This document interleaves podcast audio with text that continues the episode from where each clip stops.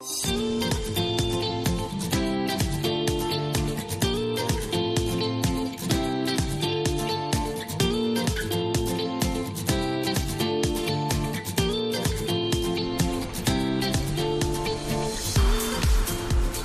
ለእናንተ ይሁን። ጋቢና ቪኦኤ ጀምረ ከአሜሪካ ድምፅ ዛሬ ምሽት ከሚቀርቡላችሁ ጉዳዮች መካከል ረሃቡ በትምህርት ላይ ተማሪዎች በደንብ ትምህርትም እንዳይከታተሉ አስባቸው ወደ ሌላ እንዲሄድ አደረጉ። በደንብ ትምህርት አይከታተሉም። አብዛኛው ከትምህርት ይቀራሉ።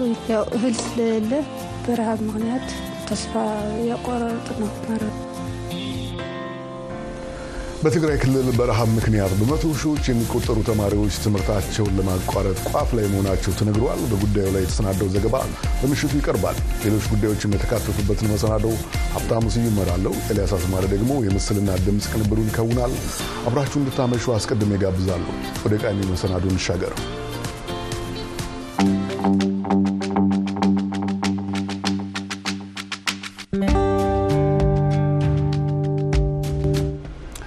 ቀዳሚው መሰናዶ ከአንድ የኪነ ጥበብ ሰው ጋር ያስተዋውቀናል። ከአዲስ አበባ ዩኒቨርሲቲ አለፈለገ ሰላም የሥነ ጥበብ ትምህርት ቤት የተመረቀው ሰዓሊ ተሰማ አስራት ያለፉት 15 ዓመታትን ነዋሪነቱን በመካከለኛው ምስራቅ ካታር አድርገዋል። ሰዓሊ ተሰማ በኢትዮጵያና በተለያዩ ሀገራት ተዛዝሮ ስራዎቹን ያቀረበ ሲሆን በዋናነትም በነሐስ የሰራው የቡና ቅርጽ በካታር የቅርስ ማዕከል እንዲካተት ተደርጓል። ሰዓሊ ተሰማን አነጋግራ የደንገረመው ቀጣዩን ዘገባ አሰናድታለች። በጣም ነው የማመሰግነው ለዚህ ቃለ መጠየቅ ፈቃደኛ ስለሆንክልኝ እንዲሁም በአጭሩ ደግሞ ስላገኘው ደስ ብሎኛል። እስኪ ማንነትህን ለአድማጮቻችን አስተዋውቅል። እሺ፣ በጣም አመሰግናችኋለሁ እንግዳችሁ አድርገው ስለጋበዛችሁኝ። ስሜ ተሰማ ተምትንቤ ይባላል። ተወልጄ ያደግኩት አዲስ አበባ ነው። ባለ ትዳርና የአራት ልጆች አባት። ልዩ ሙያ ስዕል ከአዲስ አበባ ስነ ጥበብ ትምህርት ቤት በስዕል ላለፉት አስራ ስምንት ዓመት ግን በ aviation field ላይ ነው የሰራ የምገኘው። አሁን የምኖርበት ሀገር ካታር ዶሃ ውስጥ ነው የምኖረው። እሺ እስቲ የት የት ስራዎችን አሳይተሃል? ከሳን ጀምር። አሁ እንግዲህ ከዚህ ቀደም ከትምህርት ቤት እንደጨረስን ያው በኢትዮጵያ ውስጥ አዲስ አበባ እንዲሁም በድሬዳዋ ከዛም ጅቡቲ፣ ፈረንሳይ፣ ጣሊያን፣ ስዊድን፣ ሆላንድ፣ ኔዘርላንድስ ደግሞ እዚህ ካታር ውስጥ ደግሞ የአመቱ የሚዘጋጅ የተለያየ ዓለም አቀፍ የስዕል ኤግዚቢሽኖች አለ። እዛ ላይ በ brand አምባሳደርነት እንዲሁም እድል ገጥሞኝ ከኢትዮጵያ እንዲሁም ሰዓሊያን በማስመጣት ራሱ እዚህም የማሳየት እድሉ አለ እና almost ከተመረቅኩኝ ከሀያ ዓመታት በላይ አልፎተኛል። በዚህ ሀያ ዓመታት ውስጥ በርካታ ሀገራት በማሳየት አቅም ችለውን እያረኩ ነው ያለው። ወደ ስዕል ስራ እንዴት ገባ? ስዕል ጥሪዬ ነው የሚለውን ነገር እንዴት ነው ያወቅከው? እንግዲህ ሰዓሊ ደግሞ ያው ጥበብ ዘርፎች ላይ ሆን መወለድ ያስፈልጋል። በተፈጥሮ የምናገኛቸው ነገሮች ናቸው። ከዛ መሬት ላይ እየጫርን ከዛ ቀበመጠር ቤተክርስቲያን ውስጥ በሰንበት ትምህርት ባሳለፍንበት ሁነት ውስጥ አበባ ስዕሎች እየሳለን እያለን ያው ከፍተኛ high school ከጨረስን በኋላ አዲስ አበባ ስነ ጥበብ ዲዛይን ትምህርት ቤት በመግባት ሙያው ማደግ ችሏል ማለት ነው እና ያው መነሻው ከተፈጥሮ የተገኘ እውቀት ነው። ትምህርት ቤት ውስጥ ክፍል ውስጥ በመሳል በዘመድ አድርጎ ነው ወደ ኮሌጅ ደረጃ specialize አድርጌው አሁን ደግሞ ከምሰራው ስራ field of aviation ጎን ለጎን በመስራት ላይ ይገኛል ማለት ነው። እሱ እንግዲህ አይከብድም። ምናልባት የሙሉ ጊዜ ሌላ የአቪዬሽን ስራ ኖሮ የአራት ልጆች አባት ነህ፣ በዛ ላይ በሰው ሀገር ነው የምትኖረው እና እንዴት ነው እነዚህ ነገሮች ያመጣጠንካቸው? አንድ ሁለት ነገሮች ጠቅስ ፈልጋለሁ። አንደኛ ይህ ሙያ የሚገርምሽ ኢትዮጵያ አየር መንገድ ክብር ይግባው እና ለአምስት ዓመታት አገልግየዋለሁ እና ከሰባ ዓመታት በፊት የኢትዮጵያ አየር መንገድ ለአውሮፕላኑ አካላት ዲዛይን የ exterior livery ማለት ነው ከአዲስ አበባ የስነ ጥበብ ዲዛይን ትምህርት ቤት ነው የሚቀጥረ የነበረው ለሰባ ዓመት እስካሁን ድረስ በፖሊሲ ደረጃ ማለት እና በፈረንጆች ሁለት ሺ ሶስት ነው በሰዓሊያን ተፈልጎ ያው የአቪዬሽን ልምድ እዛ ተጀመረ ማለት ነው እና አምስት ዓመታት አገለገለኝ እና ያው ከቀጠልም ከሁለት ሺ ስምንት ደግሞ ጀምሮ እስካሁኑ ሁለት ሺ ሀያ ሶስት አሁን ሀያ አራት ካታ ኤርዌይስ ውስጥ ነው በመስራት የምገኘው እና ለዚህ እንደ ትልቅ አድርጌ መምሳ አንደኛ እግዚአብሔር ፈቃድ፣ በመቀጠል እጅግ ማክብራት የልጆች እናት ከበስት ወይዘሮ ለምለም በላይነህ የልጆችን ማሳደግ ቤቱን አስተዳደር አጠቃላይ በመያዝ በቃ ከስራዬ ጎን ስዕል እንደ መዝናኛ ነው። በቃ ልክ አንድ ሰው ምንም የሚስራ ምንም የመዝናኛ ሰዓት አለው። ጥሩ የሆነ የረፍት ሰዓት አለኝ። በእነ የረፍት ሰዓቶቼ ነው እነ ስራዎችን የሚሰራው። ሰዓቶችን በአግባቡ በመጠቀም የቤተሰብ ሰዓት አለ፣ የራስ ሰዓት አለ፣ የሀገር ሰዓት አለ፣ የሃይማኖት ደግሞ ሰዓት አለ። እነ ያው የአእምሮ ነጻነት ሲኖር ያው መሳት ምችው ነገር አለ እና ትልቁን ድርሻ የክብርት ባለቤት ለምለም ነው ማለት እችላለሁ። ከዚህ ቀደም አንድ የሰጠኸው ቃለ መጠይቅ ላይ እንደ መምህር ሆነ አይቻለሁ እና በካታር የስዕል ስልጠና ትሰጣለህ እንዴ? ካታር ውስጥ የካታር international school አለ ለኢትዮጵያውያን ማለት ነው እና አራቱም ልጆቼ ሀገራዊ እውቀት እዚህ ላሉ ኢትዮጵያውያን ስለ ሀገራቸው ማንነት ለምሳሌ ከሰራናቸው ፕሮጀክቶች አሉ በኢትዮጵያ ቡና አመጣጥ ላይ በህዳሴው ግድብ ላይ ስለ አድዋ ያንን ወርክሾፕ በመስጠት እነኚህ ህጻናት ከሀገራቸው ርቀት ቢሆኑ ግን እንደ ሰዓሊ እንደ ኢትዮጵያ ደግሞ ኃላፊነት አለብኝ በማሰብ እዚህ ካታር ብቻ አይደል በምጓዝባቸው ሀገራት በተለይ በትውልድ ላይ ስለ ማንነታቸው መሰል ነገሮች በመስራት ይገኛል። በመሆኑም እዚህ ካታር በሚገኝ ኢንተርናሽናል ስኩል የካታር መንግስት ለኢትዮጵያውያን የሰጠን ትልቅ ትምህርት ቤት አለ እና ኢትዮጵያ ኤምባሲ ገባ በመሆን የኢትዮጵያውያን ይማሩበታል። ስለዚህ ለእኚህ ህጻናት ከሀገራቸው ስራ በማንነታቸው ዙሪያ ላይ የመዝራት ኃላፊነት ስላለ እኛን ህጻናቶችን የማንነት ማስገንዘቢያ የስነ ጥበብ ወርክሾፕ አሳያል ማለት ነው። አንድ በጣም ያየሁት ነገር ቡናን ትጠቀማለህ ስዕሎች ላይ እንዲሁም ደግሞ ከነሐስ የተሰራ ትልቅ የቡና ስታችሁም አለ። እስቲ ስለሱ ነገር ንገረኝ። እነዚህ ከቡና ጋር የተያዘው ነገር ምንድን ነው? የት ደርሷል? ቡና እንግዲህ ያው የኛ ኢትዮጵያ እንግዲህ የኢትዮጵያ ውስጥ የሰሩ መሰረት መገኛ ተብሎ ከተባሉ አንዱ ባሻገር ቡናችን ነው እና ይህን ነገር ቡና ደግሞ እኛ የማስተዋወቅ ኃላፊነት አለ። ቡና ብቻ የማይጠጣ ሰው የለም። በየትም ሀገር ስን travel ስናደግ እና ለቡና ደግሞ መጠጫ ምክንያት የሆነች ኢትዮጵያ ነች እና ግን ዛሬ ሁለት ሺ ሀያ ሶስት ካታር ትልቅ international expo አዘጋጅታ ለስድስት ወራት ክፍቶ ነው። ከኤክስፖ በፊት ግን ዓለም አቀፍ ኤግዚቢሽን ከናወን ነበርና እዛ ኤግዚቢሽን ላይ የ horticulture part ነበረ፣ የ expo part ነበረ እና ምን ከግብርና ጋር ላያያዘው ስል ትዚህ ላይ በውስጤ ሁሉም የሚያስቆጨኝ ነገር አለ። እኛ የቡናው ባለቤት ሆነ በርካታች ነው እየከበሩበት ያለው እና ስለዚህ ቡና ምን ማድረግ አለብን በሚል ትልቅ የኔን ቁመት ሊያክል የሚችል የቡና ስካልፕቸር በውቃ አቀረብኝ እና እዛም ኢትዮጵያ የዓለም ቡና መጠጣት ምክንያት እንደሆነች አፍራራው። የሀገሬው መንግስት ደግሞ በሚያስገርምሽ መልኩ ይሄንን ከካርድቦርድ ነው የሰራሁት። ትልቅ ቡና ነው በነሐስ ተሰርቶ በአንድ የሆነ አካባቢ በአደባባይ ላይ እንዲቀመጥ ቃል ተገብቶልኝ እጅግ እጅግ ከፍተኛ ደስታ ላይ ያለሁት እና ስለዚህ የቡና ውስጥ ይመስላል ማለት ነው። መቼ ነው ይሄ ቃል የተገባል?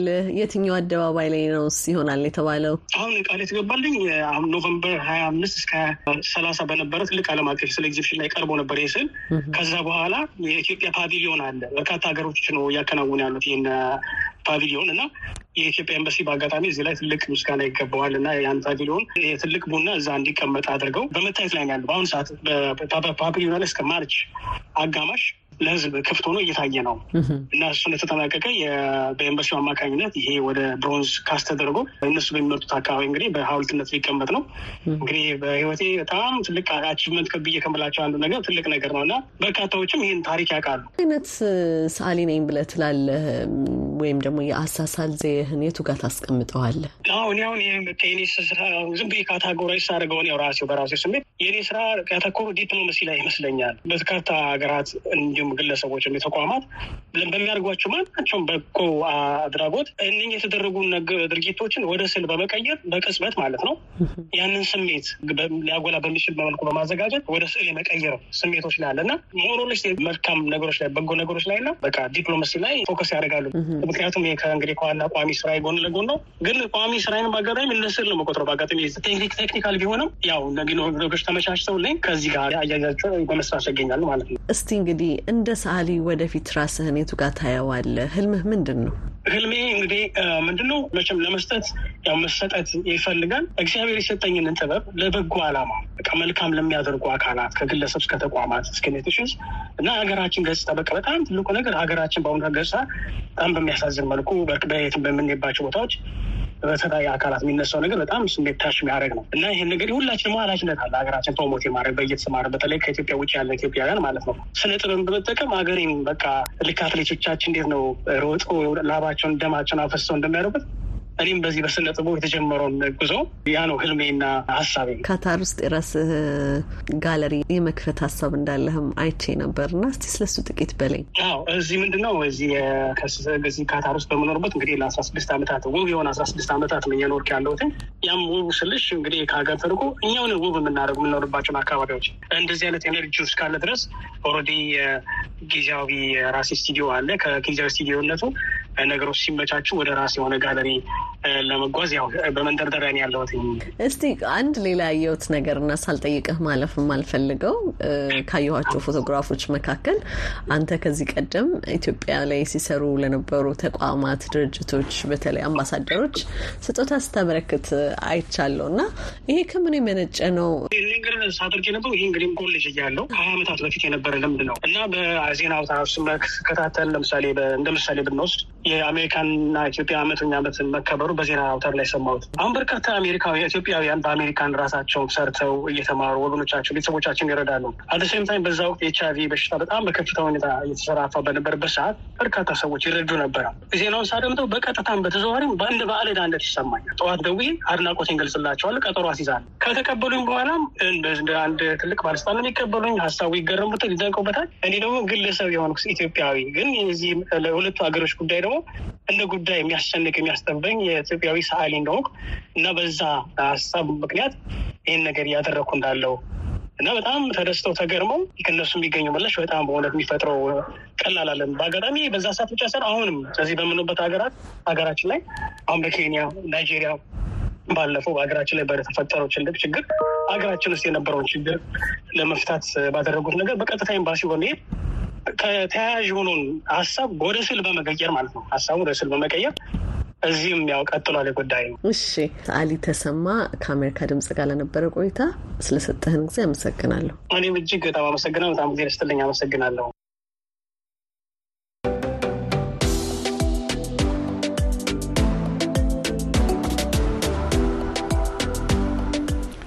ኤደን አመሰግናለሁ። ጋቢና ቪኦኤ ይቀጥላል። ከአሜሪካ ድምፅ በትግራይ ክልል በረሃብ ምክንያት 223 ሺህ የሚሆኑ ተማሪዎች ትምህርታቸውን ከማቋረጥ ቋፍ ላይ ናቸው ሲል የክልሉ ትምህርት ቢሮ ከሰሞኑ ገልጸዋል። የትምህርት ቤት ምገባ መርሃ ግብሩን በመጀመር ተማሪዎቹ ትምህርታቸውን እንዲቀጥሉ ማድረግ ይገባል ሲልም አሳስቧል። በክልሉ ኢሮብ ወረዳ በጦርነቱና በድርቁ ምክንያት ከሶስት ሺህ በላይ ተማሪዎች እንዲሁም በአጽቢ ወረዳ ደግሞ አስር ሺህ የሚጠጉ ተማሪዎች ከትምህርት ገበታ ውጭ መሆናቸውን የአካባቢው አመራሮች በተመሳሳይ ገልጸዋል። ሙልጌታ አጽባ የዚህን ጉዳይ ዝርዝር ይነግርናል። በትግራይ ክልል ኢሮብ ወረዳ በአካባቢው የተፈጠረው ድርቅ ባስከተለው ረሃብ ተማሪዎች ትምህርታቸውን እንዲያቋርጡ እያስገደደ ነው ሲሉ የወረዳው አስተዳዳሪ አቶ ኢያሱ ተስፋይ ለአሜሪካ ድምፅ ገልጸዋል። ረሀብ ስላለ ተማሪዎች ትምህርትን እያቋረጡ ነው። ከመቶ ሀምሳ አምስት በላይ ተማሪዎች ትምህርት ቋርጠዋል። እስካሁን ከተገኙ ደግሞ አሁን ትምህርት የመያዝ አቅማቸው ሙሉ ፔሪየድ በሚገባ እውቀት የመቅሰም አቅማቸው በረሀብ በውሃ እጥረት የሚሄዱበት ትምህርት ብርቀት ተያይዘው በችግር ላይ ነው ያሉ። አሁን በትምህርት ገበታ በትምህርት ላይ ከፍተኛ ጉዳት እያደረሰ ነው ያለው። ከዛ ደግሞ የሮብ ህዝብ የራሱ ብሔር ቋንቋ፣ ባህል ያለው ስለሆነ እንደ ብሔር ደግሞ በሁለቱ ተከፍሎ በምንነቱ ላይ አደጋ የተጋረጠ ነው ያለው። በወረዳው ካሉ 47 ትምህርት ቤቶች 24ቱ በኤርትራ በተያዙ አካባቢዎች የሚገኙ ናቸው ያሉት አቶ እያሱ በዚህ ዓመት መመዝገብ ይገባቸው የነበሩ ተማሪዎች ከ7600 በላይ ሲሆን የተመዘገቡት ግን 4101 ብቻ ናቸው ብለዋል። በረሃብና ተያያዥ ጉዳዮች በዚህ ወረዳ 63 ሰዎች ሕይወታቸው ማለፉም አስተዳዳሪው ተናግረዋል። በአጽቢ ወረዳም የወቅሮ ደራ አንደኛ ደረጃ ትምህርት ቤት ርዕሰ መምህር መምህርት ሚዛን ኪዳኑ በረሃብ የተነሳ ተማሪዎች ከትምህርት ገበታ እየቀሩ ነው ብለዋል። ተመዘገቡት ሶስት መቶ ስልሳ አምስት ነበር። ከዛ ያቆራረጡት ሀያ ሀያ ተማሪዎች ነው። ረሃቡ በትምህርት ላይ ተማሪዎች በደንብ ትምህርትም እንዳይከታተሉ አስባቸው ወደ ሌላ እንዲሄድ አደረጉ። በደንብ ትምህርት አይከታተሉም። አብዛኛው ከትምህርት ይቀራሉ። ያው እህል ስለሌለ በረሃብ ምክንያት ተስፋ ያቆራረጥ ነው ተማሪዎቹ። በዚህ ወረዳ ነዋሪ የሆኑት አቶ ብርሃን ክፍለም በቅርቡ ለአሜሪካ ድምፅ በሰጡት ቃል ሶስት ልጆቻቸው በረሃቡ ምክንያት ትምህርት እንዳቋረጡ ገልጸዋል።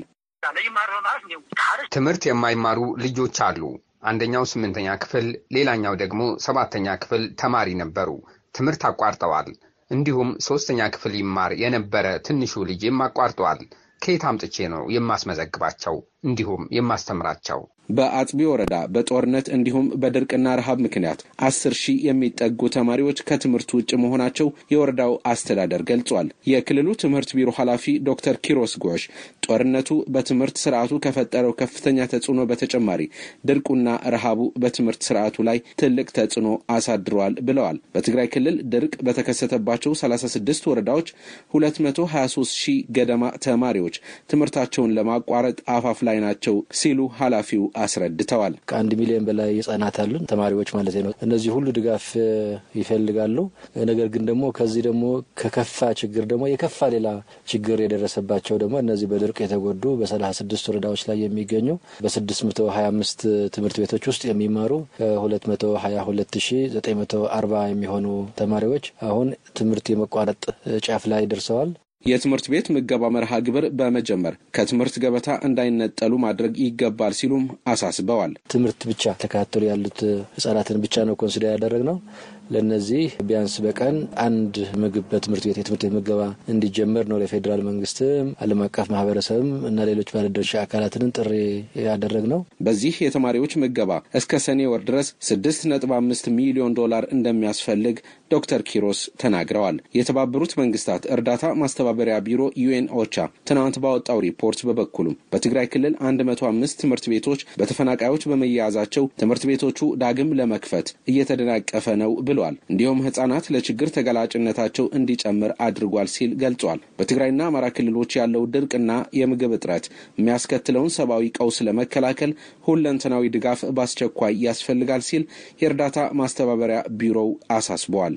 ለአሜሪካ ድምፅ ሙልጌታ አጽብሃም መቀለም።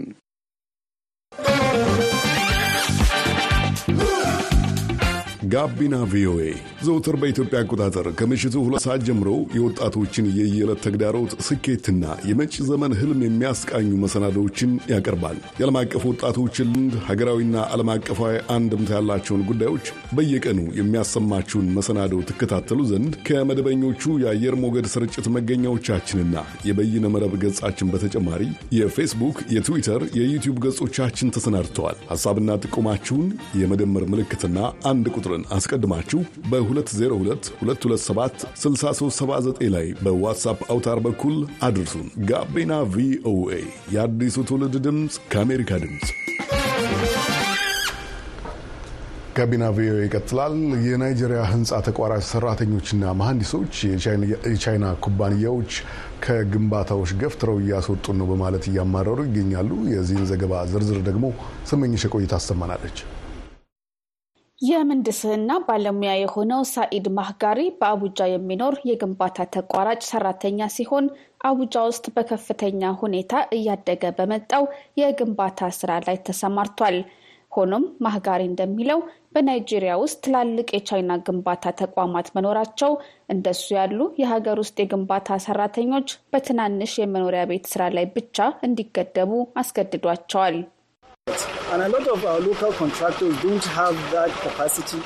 ብዙዎቹ ሀገር በቀል ተቋራጭ ኩባንያዎች ከውጭ ተቋራጮች ጋር ለመወዳደር የሚያስችል አቅም የላቸውም። ምክንያቱም እነሱ ልምድ፣ እውቀት፣ ቴክኒካዊ መሳሪያዎችና የገንዘብ አቅም አላቸው። ስለዚህ ለሀገር ውስጥ ተቋራጮች ስጋት ናቸው። ለዚያም ነው የሀገር ውስጥ የግንባታ ተቋማት ትናንሽ የግል መኖሪያ ቤት ግንባታ ላይ ብቻ የሚያተኩሩት። የቻይና ኩባንያዎች ወደ ናይጄሪያ የገቡት የነበረውን ክፍተት ለመሙላት ነው።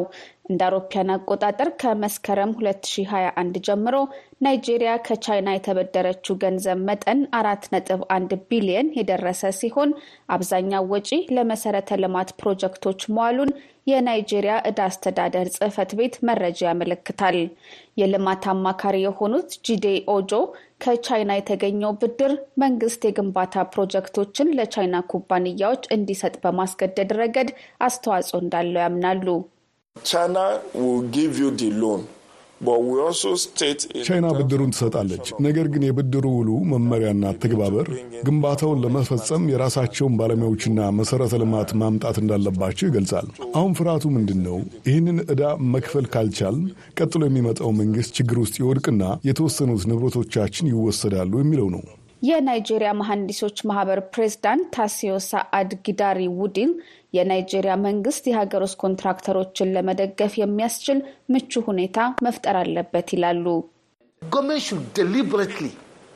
invest in our own መንግስት ሆን ብሎ በሀገር ውስጥ የግንባታ ኩባንያዎች ላይ መዋለ ንዋይ ማፍሰስ አለበት። ይህ እንዴት ነው የሚሰራው? ስራውን ስጡንና ብቃት ይኑረን አይኑረን በስራችን እናሳያለን። የአሜሪካ ድምፅ ናይጄሪያ የሚገኘውን የቻይና ኤምባሲና የቻይና የግንባታ ኩባንያን ለማነጋገርና ምላሻቸውን ለማካተት ጥረት ቢያደርግም ለጥያቄዎቻችን ምላሽ አልሰጡም። በናይጄሪያ የቻይና አምባሳደር ቹዌ ጂያንቹዋን ባወጡት መግለጫ ግን ሀገራቸው በናይጄሪያ መሰረተ ልማት ግንባታ አስተዋጽኦ በማድረግ ቀዳሚ መሆኗን ተናግረዋል። እንደ ማህጋር ያሉ መሐንዲሶች ግን የቻይና የግንባታ ኩባንያዎች የበላይነት የናይጄሪያ ባለሙያዎችን ከሙያው ገፍቶ እያስወጣ መሆኑን ይገልጻሉ። በዘርፉ ተሰማርተው ይሰሩ የነበሩ አንዳንድ ተቋራጮች የተሻሉ እድሎችን ፍለጋ ወደ ሌሎች አካባቢዎች ሲሄዱ፣ ሌሎች ደግሞ ስራውን ትተው በሌላ የሙያ ዘርፍ እንደተሰማሩም ይናገራሉ። አሁን ዋናው ፈተናችን በሀገር ውስጥ ላለው የራሳችን ወጣትና ታዳጊ ሕዝብ እድሎች፣ ስልጠናዎች ወይንም የማማከር ድጋፍ እየተሰጠ አለመሆኑ ነው። ይህ እስከሚሆን ማጋሪ እንደሚለው እርሱና የስራ ባልደረቦቹ ትኩረታቸውን በመኖሪያ ቤት ግንባታ ላይ አድርገው ስራቸውን ይቀጥላሉ። በአልሐሰን ባላ ለቀረበው ዘገባ ስመኝሽ የቆየ ዋሽንግተን ዲሲ።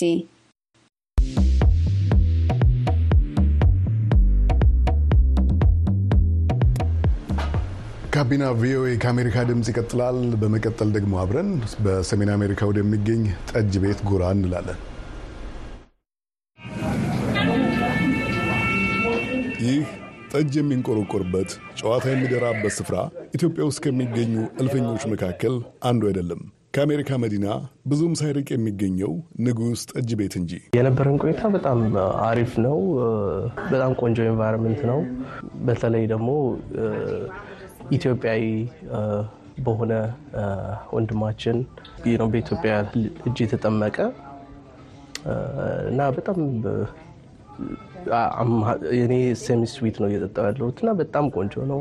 አቶ ሰለሞንና ወዳጆቻቸው የታደሙበት ንጉሥ ጠጅ ቤት ንጉሥ የወይንና ማር ጠጅ መጥመቂያ ድርጅት ከሰሞኑ ክፍት ያደረገው የቅምሻ ስፍራ ነው። ጊዜ ንጉሴ የኢትዮጵያውያንን ዘመን ያልሻረው ጣዕም በምዕራቡ ዓለም ለማስተዋወቅ የተነሱት የድርጅቱ መስራች ናቸው። ከዚህ በፊት ንጉሥ የሚባል የጤፍ ቢራ እሱን ከ2011 ጀምሮ ጥናት ስናደርግ ቆይተን በ2017 ኦፕሬሽን ጀምረን ቨርጂኒያ ላይ 2018 ገበያ ላይ አከፋፍለ ነው ጀምረን ነበር።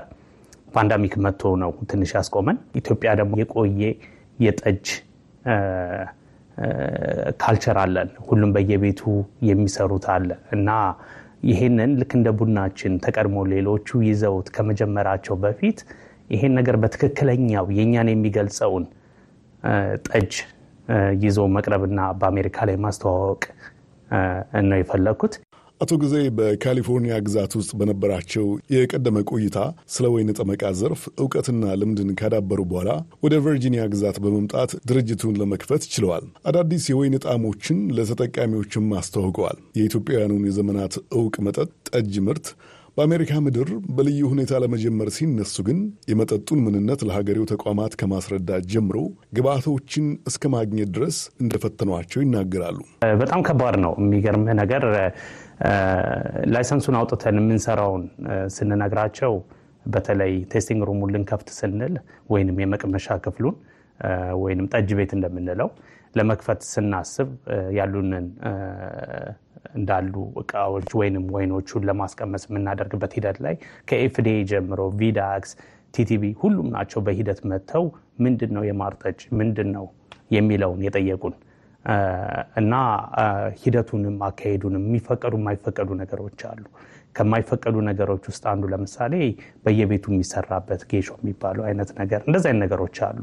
እነሱን የራሳችንን ጥበብ ተጠቅመን ሕጉን በሚፈቅድልን ብቻ ተከትለን ማሩን ደግሞ ኢትዮጵያ ሂደን እናምጣ ብንል የኢትዮጵያን ሕዝብ ኑሮ ማስወደድ ስለሆነ እዚሁ አሜሪካ ውስጥ ፈልገን ከብዙ ማሮች ሙከራ ለእኛ ጠጅ የሚሆነው መርጠን በዛ መሰረት እዚሁ አሜሪካ ላይ የሚመረት የጠጅ አቅራቢ ሚን የማር አቅራቢ አለን። በዛ ሂደት ነው የጀመርነው። የአቶ ጊዜን የቀደመ እቅድ በሰሙ ጊዜ በእጅጉ ተገርመው እንደነበር የተናገሩት የቅርብ ወዳጃቸው አቶ ነጋሊ መኳንንት በጊዜያት ውስጥ የወጣቱ ትውልደ ኢትዮጵያዊ ውጥን እውን ሆኖ ማየታቸው የፈጠረባቸውን ስሜት ያጋራሉ። የመጀመሪያ ነው ዛሬ እዚህ ሲመጣና ትልቅ ስኬት ደርሶ ነው ያገኘሁት። ምክንያቱም እንዳልኩት በርካታ ኢትዮጵያውያን አሉ እዚህ ሀገር በብዙ የአሜሪካ ግዛቶች፣ ግን የምንታወቅበት ዘርፍ አለ። የተለያየ ሌሎች ዘርፎች ናቸው እንጂ እንደዚህ አይነት በተለይ ሀገራችን ላይ የሚታወቀውን ማር ወደ ጠጅ እዚህ ሀገር በሚመጥን ለዚህ ሀገር ነዋሪ ለዚህ ሀገር ተጠቃሚ የሚመጥን መልኩ እንዲህ አይነት ውስብስብ ሂደቶችን አልፎ የዚህን ሀገር መንግስት ውስብስብ ሂደቶች አልፎ ለተጠቃሚ ማቅረብ የማር ወይን ጠመቃ በብዙ ሰው ዘንድ የሚታሰብ አይደለም። ስለዚህ በጣም ትልቅ ስኬት ነው ብዬ ነው የማስበው። በቀደመው የህዝብ ግንኙነት ሙያቸው የትውልደ ኢትዮጵያውያንን አኗኗርና መስተጋብር ለማጤን የቻሉት አቶ ንጋልኝ ትውልደ ኢትዮጵያውያን ብዙም ባልተሳተፉበት ዘርፍ ውስጥ ብቅ የሚሉ መሰል ጅምሮች መታገዝ እንደሚገባቸው ይናገራሉ። እንደ ኢትዮጵያዊ ካሰብከው የአገርም የባህል የማንነትም ከብዙ ታሪካችን ጋር የተያያዘ ነው ጠጅ ወይም ማር ማለት ነው እና ያንን ደግሞ ያንን ባህል ያንን እሴት ይዞ እዚህ ሀገር እዚህ ትልቅ ሀገር ላይ እንዲህ አይነት ስራ የሚሰራን ሰው መደገፍና ስራው ስኬታማ እንዲሁም ማድረግ እኔ እንደማስበው ከሆነ አገርን መደገፍ የሀገርን ባህል ማስተዋወቅ ነው በዛው። ምክንያቱም የማር ጠጅ እና የማር ወይን ሲባል የኢትዮጵያንን ባህል የኢትዮጵያንን ስም በዛው አብሮ የሚያስጠራ ስለሆነ ኢትዮጵያውያን ትውልደ ኢትዮጵያውያን አሉ።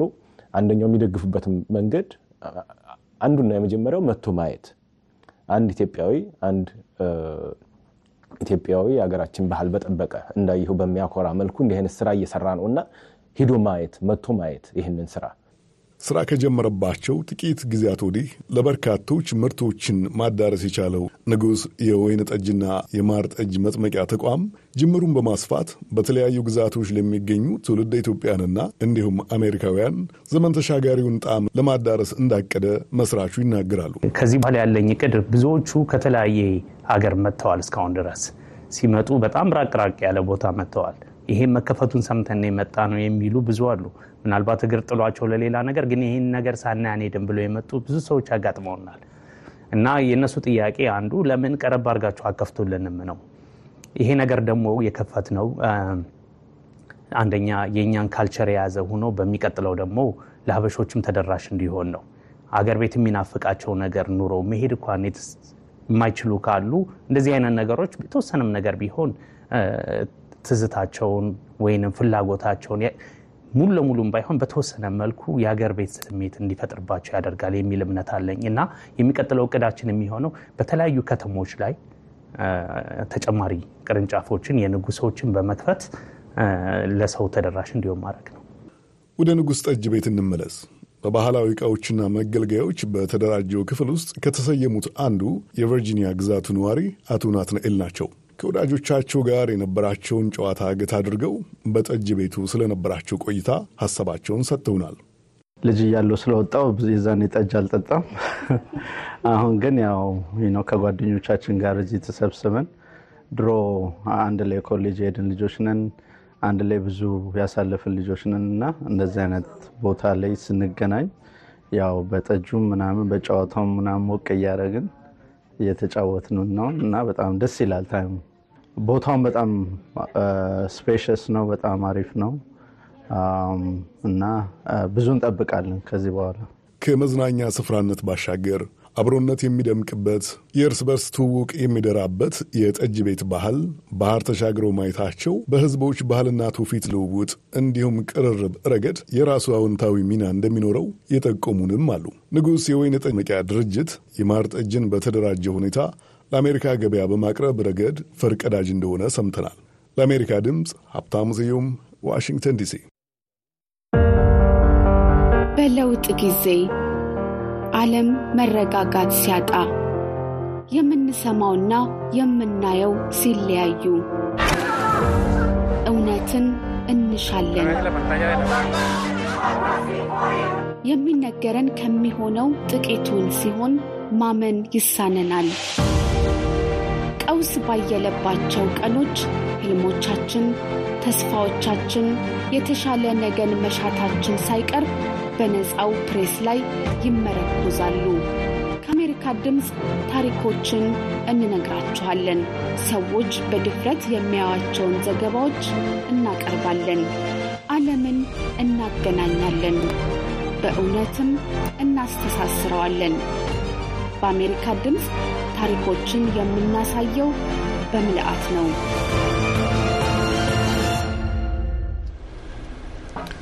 ከአሜሪካ ድምፅ ጋር ስላመሻችሁ በእጅጉ እናመሰግናለን። ሀብታሙ ስዩም በመስተንግዶው፣ ኤልያስ አስማረ ደግሞ በቅንብሩ አብረናችሁ ነበር። መልካም ምሽት ይሁንላችሁ። የነገ ሰው ይበለን።